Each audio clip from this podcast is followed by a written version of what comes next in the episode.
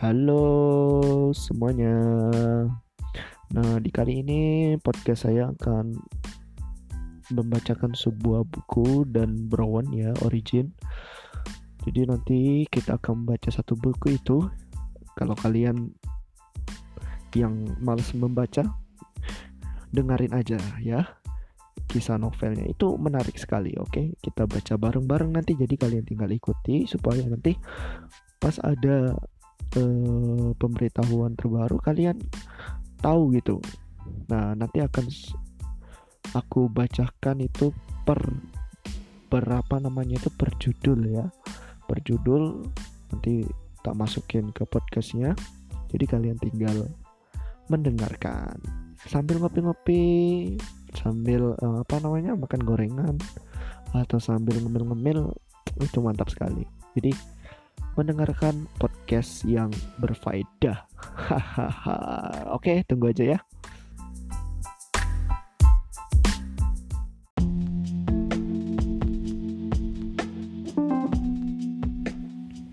Bagian prolog dari buku Origin dan Brown Ketika kereta api kuno dengan roda bergerigi merayap mendaki tanjakan curam yang memusingkan. Edmund Kerr mengamati puncak gunung bergerigi yang menjulang ke depan. Dari kejauhan, biara batu kokoh yang dibangun di permukaan tebing curam itu tampak menggantung di udara. Seakan-akan telah disihir menempel ke tebing vertikal di belakangnya. Tempat suci tak lekang waktu di Catalonia, Spanyol ini telah menahan daya tarik gravitasi selama lebih dari empat abad dan tak pernah menyimpang dari tujuan awalnya, memisahkan para penghuninya dari dunia modern. Ironisnya, mereka akan menjadi yang pertama mengetahui kebenaran itu, pikir Kirs seraya membayangkan reaksi mereka. Secara historis, Orang paling berbahaya di dunia adalah para fanatik pengikut Tuhan, terutama ketika Tuhan-Tuhan mereka terancam. Dan aku hendak melontarkan tombak menyala ke dalam sarang lebah. Ketika kereta api mencapai puncak gunung, Kirs melihat sosok yang menantinya di peron. Tubuh keriput, lelaki itu berbalut jubah ungu, Katolik tradisional dan jubah luar putih dilengkapi topi Zuketo di atas kepalanya Kirs mengenali sosok ramping tuan rumahnya dari foto-foto dan merasakan dorongan adrenalin yang tak terduga. Valdespino menyambutku secara pribadi. Uskup Antonio Valdespino adalah sosok yang disegani di Spanyol dia bukan hanya teman dan penasihat terpercaya raja, melainkan juga salah seorang penganjur paling vokal dan berpengaruh di negara itu dalam mempertahankan nilai-nilai Katolik konservatif dan standar-standar politik tradisional. Edmund Kirs, sapa uskup, ketika Kirs turun dari kereta api. Benar sekali, jawab Kirs seraya tersenyum dan menjulurkan tangan untuk berjabat tangan. Kurus tuan rumahnya. Uskup Valdespino, saya ingin berterima kasih kepada Anda karena telah mengatur pertemuan ini. Aku berterima kasih karena Anda telah memintanya. Suara uskup lebih lantang daripada dugaan Kurs, jernih dan tajam, seperti suara lonceng. Kami jarang sekali diajak berkonsultasi oleh orang-orang sains, terutama salah satu yang ternama. Silakan lewat sini. Ketika Valdespino memandu Kirs melewati peron, udara gining dingin gunung meniup jubah sang uskup. Harus kuakui, kata Valdespino, Anda tampak berbeda dengan yang kubayangkan. Aku membayangkan penampilan seorang ilmuwan, tetapi Anda sangat hmm, matanya mengamati setelah ada elegan kiton K50 dan sepatu kulit burung unta barker yang dikenakan tamunya dengan sedikit menghina. Sepertinya perlente adalah kata yang tepat. Kirs tersenyum sopan. Kata perlente sudah kutinggal ketinggalan zaman beberapa dekade silam. Ketika membaca daftar prestasi Anda, kata Skup ini, aku masih belum yakin sebenarnya mengenai apa yang Anda kerjakan.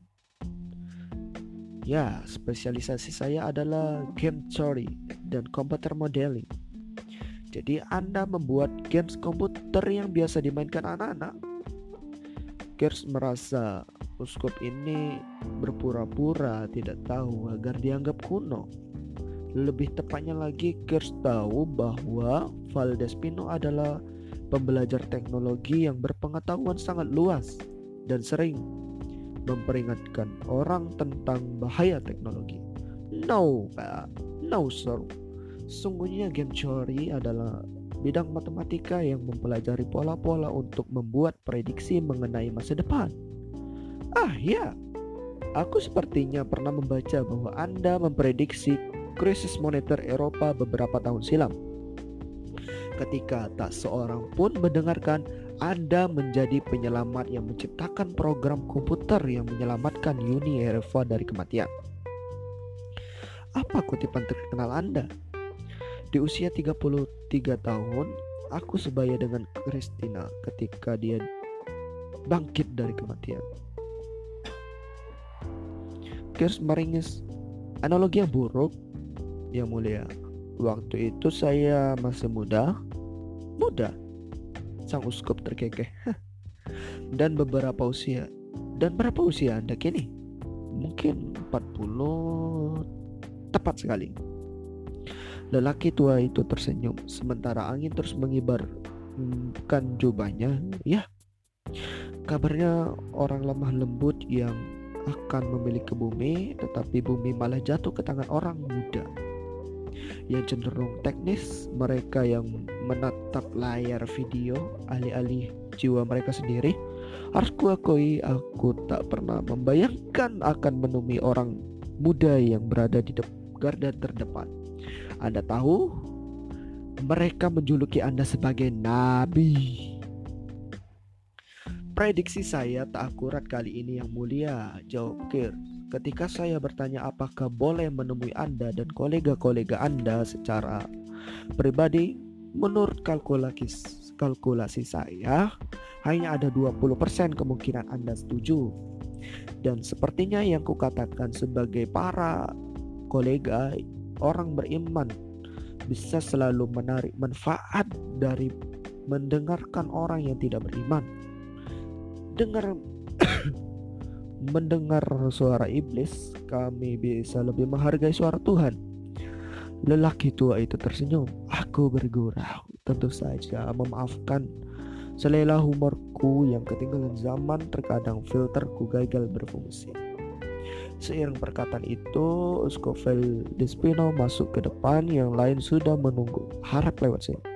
Kirs mengamati tujuan mereka, benteng batu kelabu kolosal yang bertengger di pinggir tebing curam setinggi ratusan meter di atas permadani rimbun kaki pegunungan yang berhutan.